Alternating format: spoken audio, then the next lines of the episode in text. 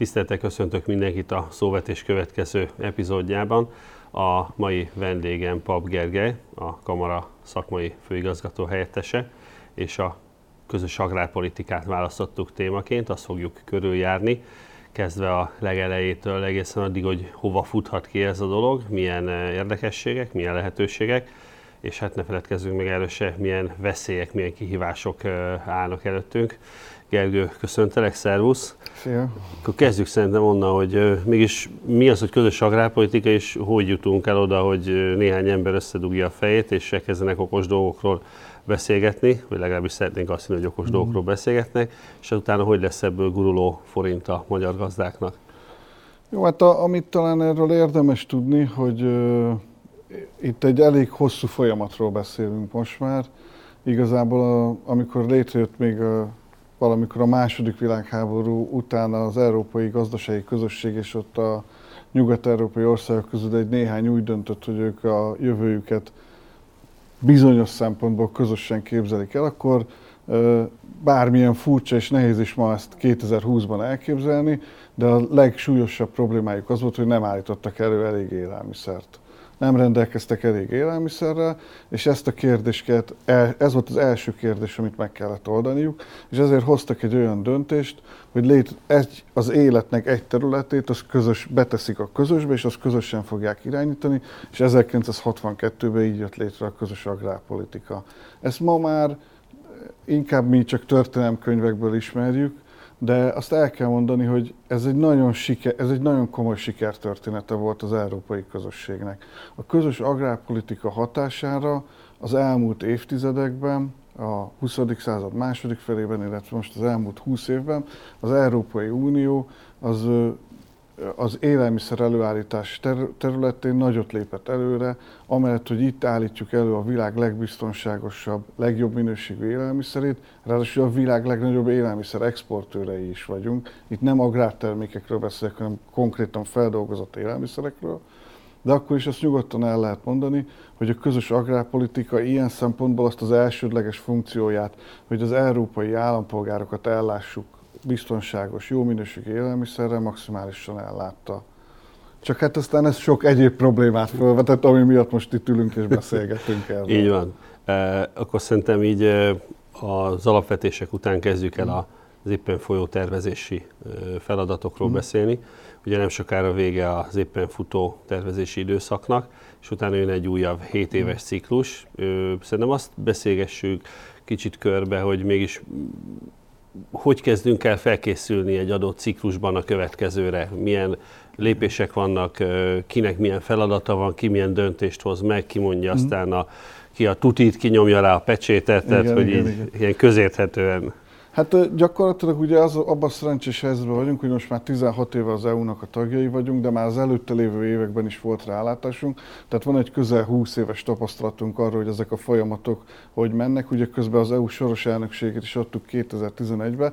Tehát azért most már tényleg elég rutinosak vagyunk, elég jól látjuk, hogy, hogy ezek a folyamatok hogyan történnek. Az EU 7 éves tervezési periódusokban dolgozik, ugye most vagyunk a 2014-20-as időszaknak a végén, és indul a következő 20 21-27-re vonatkozó 7 éves tervezési időszak. Ugye ezt körülbelül úgy kell elképzelni, hogy a, a, a, ez egy óriási közösség. Itt, itt ó, nagyon sok emberről beszélünk, meg nagyon sok pénzről, nagyon szerteágazó az a tevékenység, amit a bizottság, a tagállamok végeznek. Ennek a pontos leosztása, hogy ez ki, mit, ennek ki ebben a folyamatban kinek mi a feladata, ez egy rendkívül összetett és komplex folyamat. Egyébként nagyon sokan felvetik azt is, hogy most már elérte a komplexitásnak azt a szintét, ami a fenntarthatóságot veszélyezteti. Tehát azért a, ha egy kicsit visszatekintünk a történelembe, akkor elég kevés olyan állam alakulatot, vagy nem tudom én, szervezetet ismerünk, ami ilyen méretet képes volt hatékonyan üzemeltetni. Tehát, és itt most nem ezt az általános politikai euroszkepticizmust akarom vinni, hanem csak azt akarom jelezni, hogy nagyon nehéz 500 millió ember érdekeit figyelembe venni. Nagyon más, mondjuk egy, és majd erre később nyilván vissza fogunk térni, nagyon más egy magyar vagy egy román gazdálkodónak az érdeke, mint egy portugálnak vagy egy írnek. És ezt nagyon nehéz így összerakni. Maga a folyamat, az több lépésből áll, gyakorlatilag azt lehet mondani, hogy mindig az első és a legfontosabb, amit meg kell határozni, amikor egy ilyen tervezési periódusról beszélünk, az az, hogy mennyi pénz fog rendelkezésre állni. Ez egy óriási küzdelem, mert itt ugye egyrészt meg kell először meg kell egyezni abban, hogy milyen bevételei lesznek az EU-ba. Tehát mi az a pénz, ami bemegy a közösbe, és utána azt is, hogy ezt milyen elvek alapján osztjuk szét.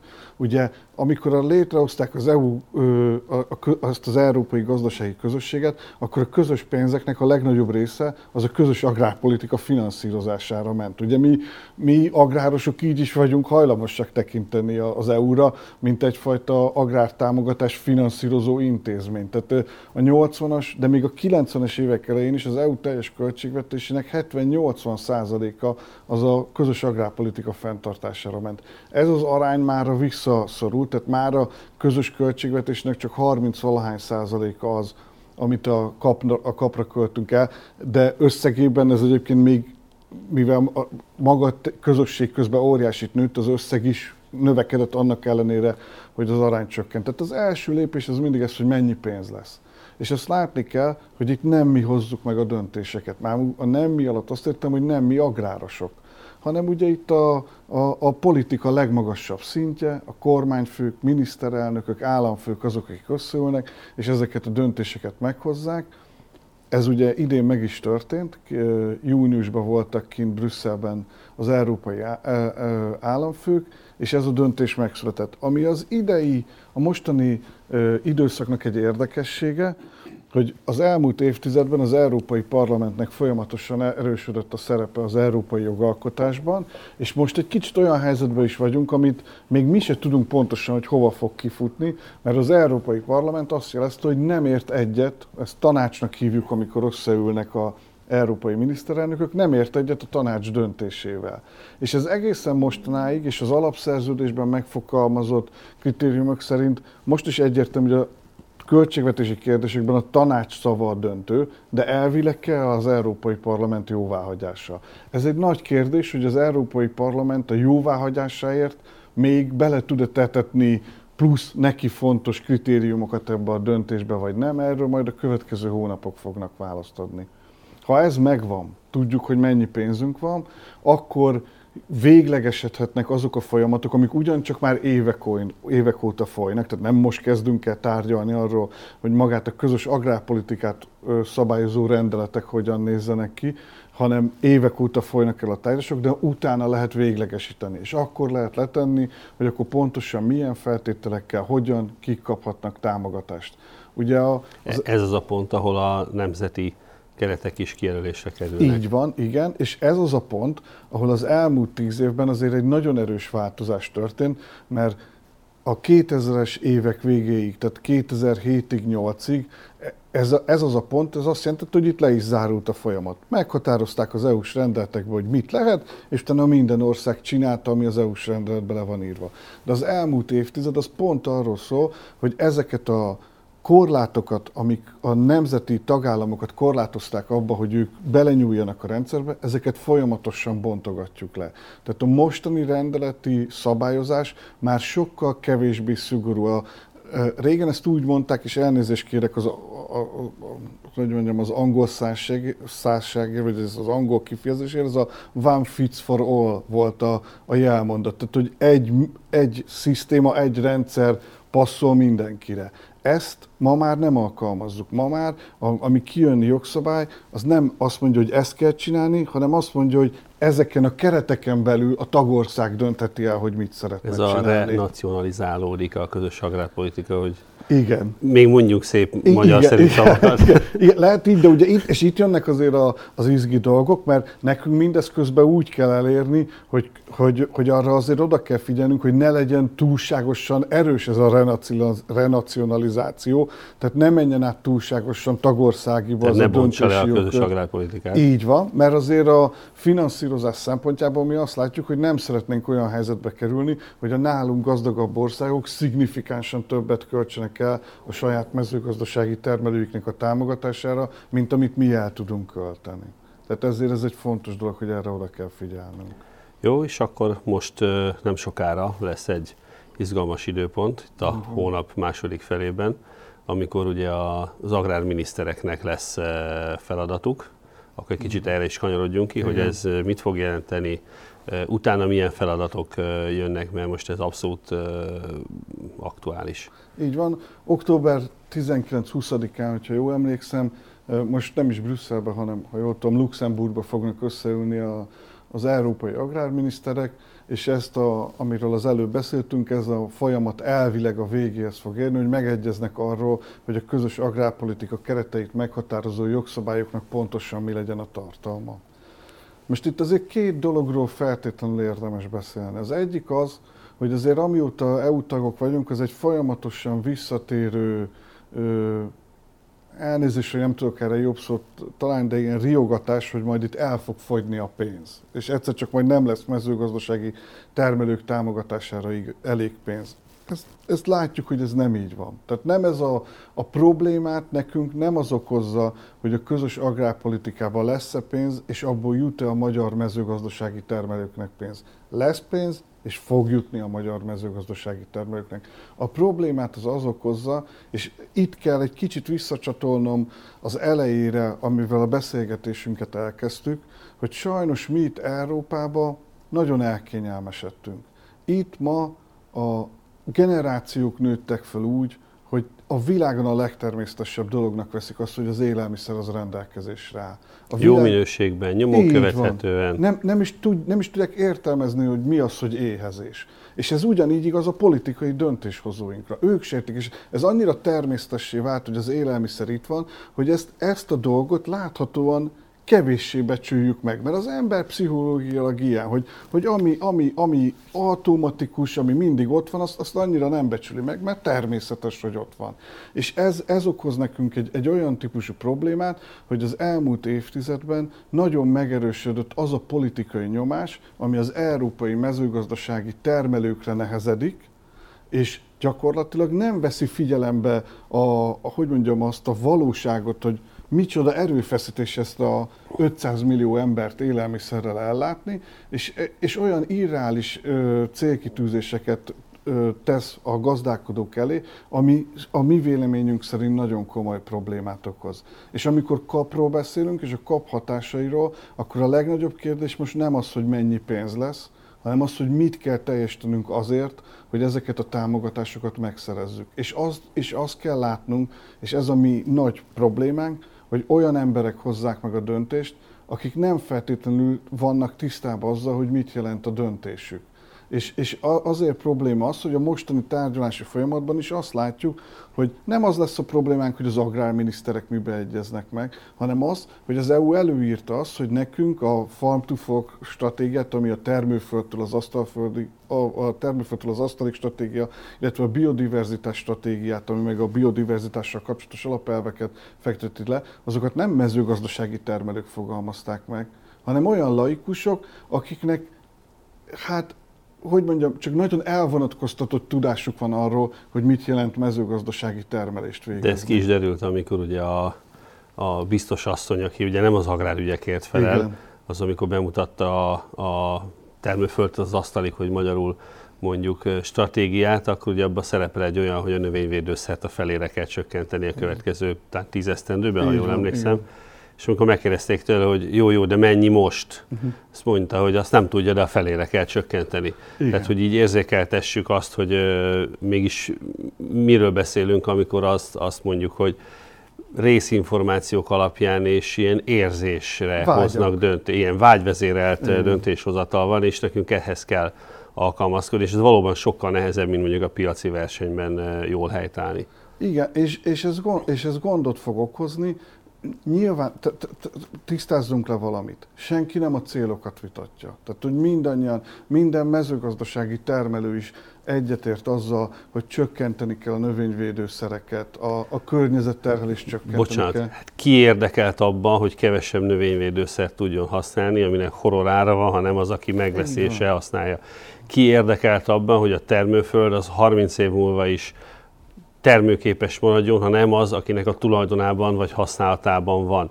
És ezért valóban egy ilyen egészen furcsa érzés olyasmiről vitatkozni, amiben eh, alapvetően egyetértek a vitapartneremmel, csak ugye az eszköz, amivel eljutunk a célig, abban van eh, hát szakadéknyi különbség. Igen, csak az az óriási különbség, hogy te mezőgazdasági termelő vagy, és te tisztában vagy mondjuk azzal, hogy micsoda brutális belépési korlátai vannak annak, annak, hogyha valaki el akar kezdeni mezőgazdasági termeléssel foglalkozni. Hát nem a fiatal gazda pályázat szokta kilőni az űrbe a vállalkozásokat. Ezt, ezt általában a laikusok úgy gondolják, hogy majd, hát ha én mezőgazdasági termeléssel akarok foglalkozni, akkor elmegyek, veszek földet, és akkor én majd én a szónak a jó értelemben paraszt leszek, gazdálkodni fogok. De ez abszolút nem így van. A mai világban az egyik legnehezebben elkezdhető tevékenység az a mezőgazdasági termelés. Ha ma valaki 100 hektáron szeretne mondjuk mezőgazdasági termelést folytatnia, úgyhogy a nulláról akarja kezdeni, akkor annak legyen 300 millió forintja, legalább, legalább, meg, legyen meg a megfelelő tudása, a tapasztalatai, a kapcsolatai. E, ezek így, egy budapesti ember ezekkel nem rendelkezik. Még ha a pénze megvan és bele is vág az egészbe, akkor is valószínűleg évekig csak veszteséget fog termelni.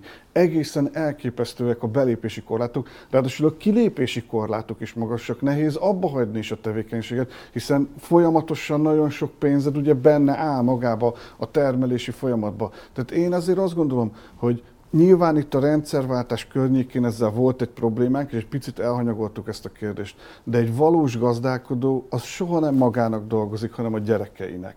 Nem ismerek olyan felelősségteljesen gazdálkodó embert, akinek a fejében nem az járna, hogy én azért építem ezt a gazdaságot, hogy majd a gyerekemnek átadjam. És azt feltételezni, hogy ezek az emberek nem akarnak a fenntarthatósággal foglalkozni, ezért ez egy nagyon a távolságtól elrugaszkodott gondolkodás. És ezért mondom, nem a célokat akarjuk vitatni, de azt, hogy hogyan érjük el a célokat, azt, hogy azokat hogyan, ez egy nagyon fontos kérdés, technikainak tűnik, de hogy hogyan kell számolni, Igen, jelenteni. a célokat is szerintem a cél kitűzés sem megfelelő. Tehát, hogy azt mondjuk, hogy legyen kevesebb a műtrágya felhasználás, vagy legyen kevesebb a növényvédőszer felhasználás, használjunk kevesebb antibiotikumot, tehát ez így cél, de mondjuk, hogy mennyivel használjunk kevesebbet. Így. Tehát, hogy betartható vagy elérhető ö, célokat, szabályokat kellene Igen. alkalmazni, vagy alkotni. Ö, na most ettől érezzük azt, hogy egyre távolabb kerülünk.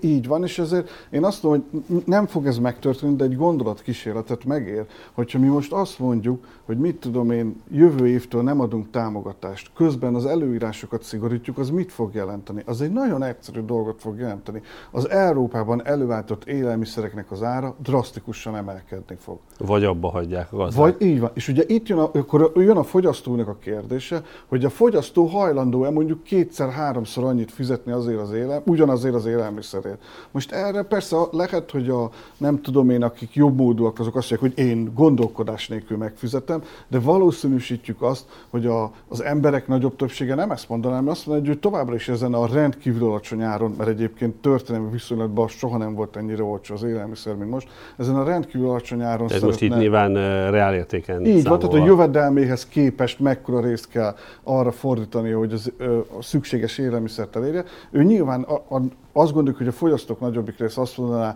hogy ő nem akar ennél többet fordítani, tehát mi történne a valóságban? A valóságban annyi történne, hogy exportálnánk a termelésünket, kivinnénk az Európai Unión kívülre, ahol ezek a szigorú szabályok ránk nem vonatkoznának, ahol egyébként ugyanúgy támogatják a mezőgazdasági termelőket. Tehát tényleg a világ néhány legszegényebb országán kívül mindenhol kapnak a mezőgazdasági termelők. Gyakorlatilag nem akarok lehet, hogy ezek egy kicsit nagy szavak, de egy ilyen második gyarmatosítást indítanánk be. Én nem hiszem, hogy hosszú távon bárkinek is ez lenne a célja. Nekem az a probléma, hogy egy kicsit olyan érzésem van, hogy amikor ezek az európai döntéshozók ezzel kapcsolatos véleményt formálnak, akkor ők a vágyaikról beszélnek, és a vágyaikkal vannak elfoglalva, és nem pedig azzal, hogy azoknak a döntéseknek milyen hatása lesz. És ez azért ö, okozhat nekünk még problémát sajnos.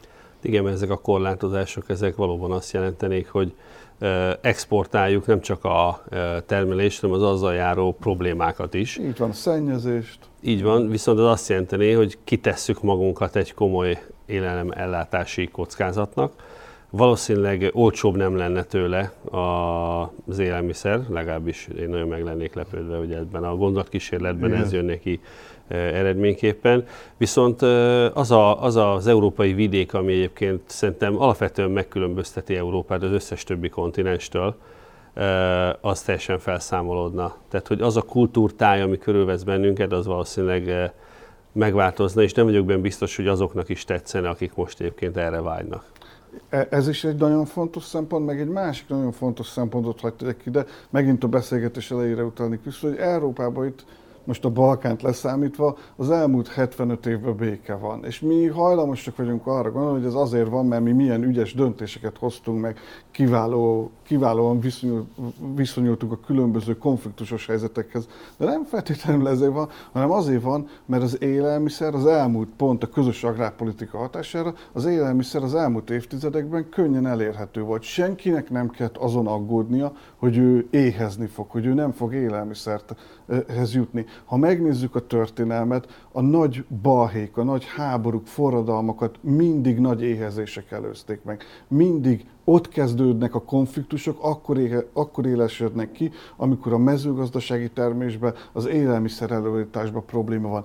Nem kell egyébként sokáig visszamenni. Az arab tavasz, ami most történt néhány évvel ezelőtt, azt is mi előzte meg? Egy rendkívüli asszály a középkeleti észak-afrikai térségbe, elfogyott a gabona, elfogyott az élelmiszer, és az élezte ki a konfliktusokat. De a, ha a második világháború előtt, vagy az 1848-as szabadságharc, bármi előtt időszakot megvizsgáljuk, mindig azt látjuk, hogy a nagy konfliktusok előtt az, abból fakad a konfliktus, hogy elfogy az élelmiszer. És azért gondolom azt, hogy nekünk, európai állampolgároknak lehet, hogy hogy sok ez a 60 milliárd euró, amit évente elköltünk a mezőgazdasági termelőink támogatására, de ez egy nagyon jó megérő befektetés.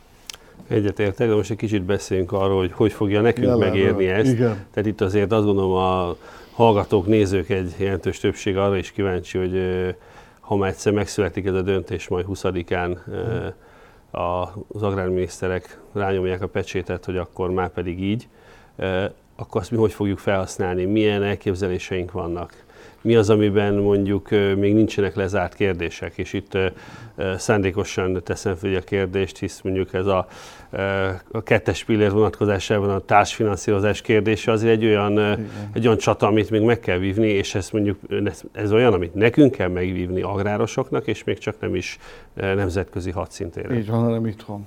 Én azt gondolom, hogy három olyan nagy kérdés van, amit érdemes letisztázni. Az, egy, az első kérdés az az, hogy ugye most, hogy már látjuk az összegeket, azt tudjuk, hogy az egyes pillérbe körülbelül annyi pénzt kapunk most is 2021 és 27 között, mint 14-20, vagy icipicit kevesebbet, de gyakorlatilag ugyanannyit.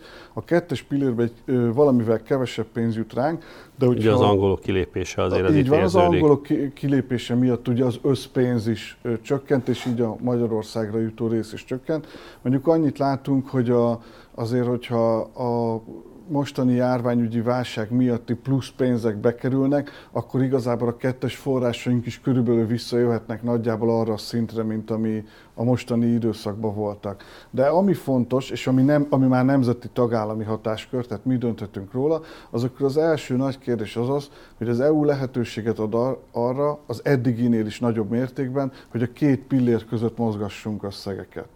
És ugye nekünk az a, általában a, az alapelvünk, hogy érdemesebb a támogatásokat az egyes pillér, tehát a közvetlen támogatások fele ö, terelni, mert jóval kevesebb adminisztratív teher mellett, és itt az adminisztratív teher, azt értem mind a mezőgazdasági termelő, mind az állam szempontjából, jóval kevesebb adminisztratív teher mellett tudjuk eljuttatni a termelőkhöz.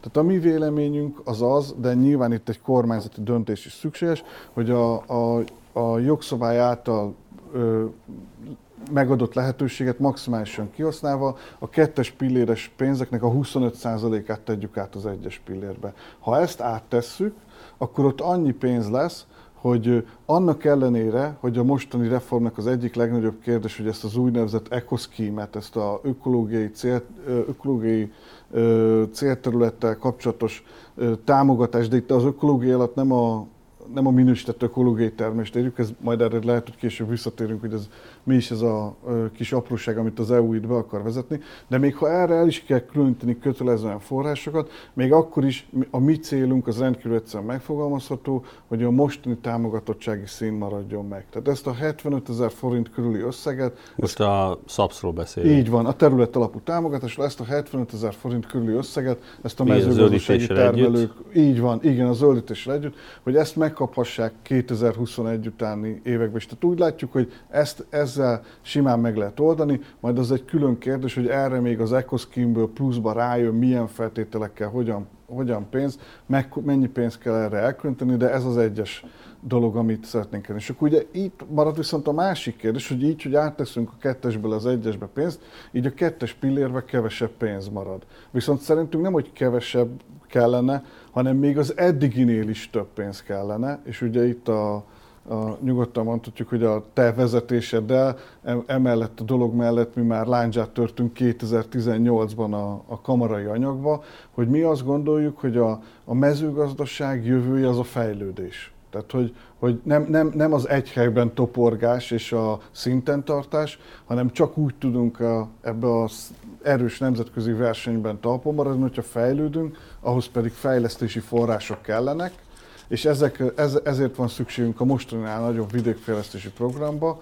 programra, és ezért kérjük azt, hogy a mostani viszonylag alacsony társ, nemzeti társfinanszírozás helyett egy ennél jóval magasabb nemzeti társfinanszírozást tegyenek mellé, ugye a 15, 10, most 16-17 százalék helyett legyen 60 százalék, és akkor ez az, a kamarai anyagban is megfogalmazott 2000 milliárd forint rendelkezésre állna a VP-ben, és akkor tényleg lehetne valós fejlesztési forrásokat biztosítani a következő években a mezőgazdasági termelőknek. És akkor van még egy harmadik pont. Bocsánat, itt azért igen, pillanatra álljunk igen. meg, hogy ez a, ez a 60 százalék, bár ugye ezt mi, ahogy említetted, mi visszafele számoltuk, Így megnéztük, van. hogy mennyi marad a VP-ben, amit az Uniótól kapunk, Így van. és megnéztük, hogy a 2000 milliárd forinthoz mekkora a társfinanszírozás kell, hogy párosuljon, ez 60,5 százalék egész Így van. pontosan hogy ez a 60,5 százalék, ez így most, ha csak így lóg a levegőbe így önmagában, ez sok kevés, átlagos, tehát hogy így mm. ezt szerintem érdemes egy nemzetközi kitekintésbe tenni, mert szerintem azért ez egy, ez egy jó érvanyag tud lenni nekünk, hogy most lelőm a point, azért mm. nem kérünk extrém dolgot, tehát a legdurvább az a 73, 73 százalék, ami a legmagasabb. Példa a most futó tervezési időszakban, ugye a szemben ami 10 6-7 százalékos Tehát én, én, arányunkhoz és képest. Ez általában nagyon fontos a közös agrárpolitika kapcsán, hogy amikor a közös agrárpolitika kapcsán bármilyen döntést meghozunk, akkor soha nem nézhetjük csak saját magunkat, mert, mert azt is mindig meg kell néznünk, hogy a, az egyéb EU-s tagállamok hogyan kezelik ezeket a kérdéseket. És nekünk mindig ahhoz kell mérni a saját döntéseinket, mert, mert azt kell látnunk, hogyha mi 20% plusz pénzt plusz pénzt adunk hozzá, de a lengyelek 40% plusz pénzt adnak hozzá, akkor a lengyeleknek sokkal több fejlesztési forrásuk lesz, és jobban tudnak fejleszteni. Ez Hogy történt, ez történt most. most. Ez történt van. az elmúlt tíz évben. Ők több pénzt adtak bele, látványosabb is a fejlődésük, mint nekünk.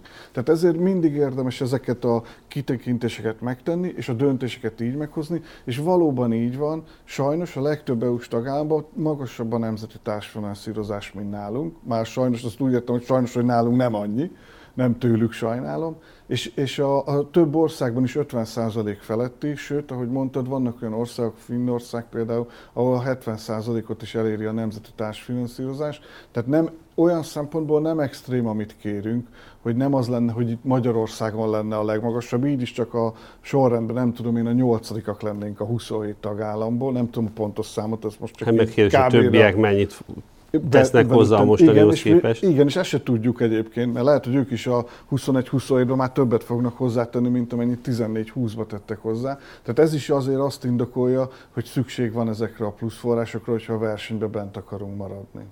És ugye Magyarország azt mondta, hogy a közös agrárpolitikánál eh, fontosnak gondoljuk, hogy a keretek azok megmaradjanak, olyannyira, hogy felajánlottuk, hogy a a befizetést azt a magunk részéről. Nyilván, ha mindenki Igen. teljesíti, akkor mi azt hajlamosak vagyunk növelni.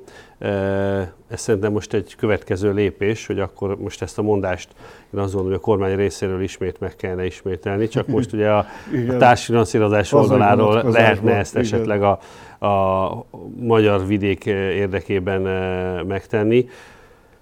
Igen, azért annyit hadd mondjuk, hogy, hogy tényleg azt szeretnénk a, a, a szakpolitikai döntéshozókban tudatosítani, hogy azért itt tényleg egy, egy olyan ágazatról beszélünk, aminek azért vannak nagyon komoly pozitív értékei. Tehát lehet, hogy a GDP termelésnek a mezőgazdaság csak 4-5 százalékát adja, de azért a, a, a vidéki munkavállalóknak nagy része a mezőgazdasághoz kötődik. Hát meg gépgyártás, meg inputanyag, Persze az csomagolóanyag. Élelmiszer előállítás, tehát ezek tehát is mind növelik, tehát az agribiznisz összességében egyrészt jóval nagyobb, másrészt meg azért minél kisebb településekre megyünk, annál inkább el lehet mondani, hogy a valós munka lehetőségek a, mezőgazdasághoz kötődnek. Tehát ezer fő alatti településen, most az ilyen állami állásokat leszámít, vagy óvónéni, meg postás valaki, a legtöbb munka lehetőség az a mezőgazdasághoz kötődik. És van egy másik másik fontos dolog, sőt még két fontos dolog is van. Az egyik az, hogy a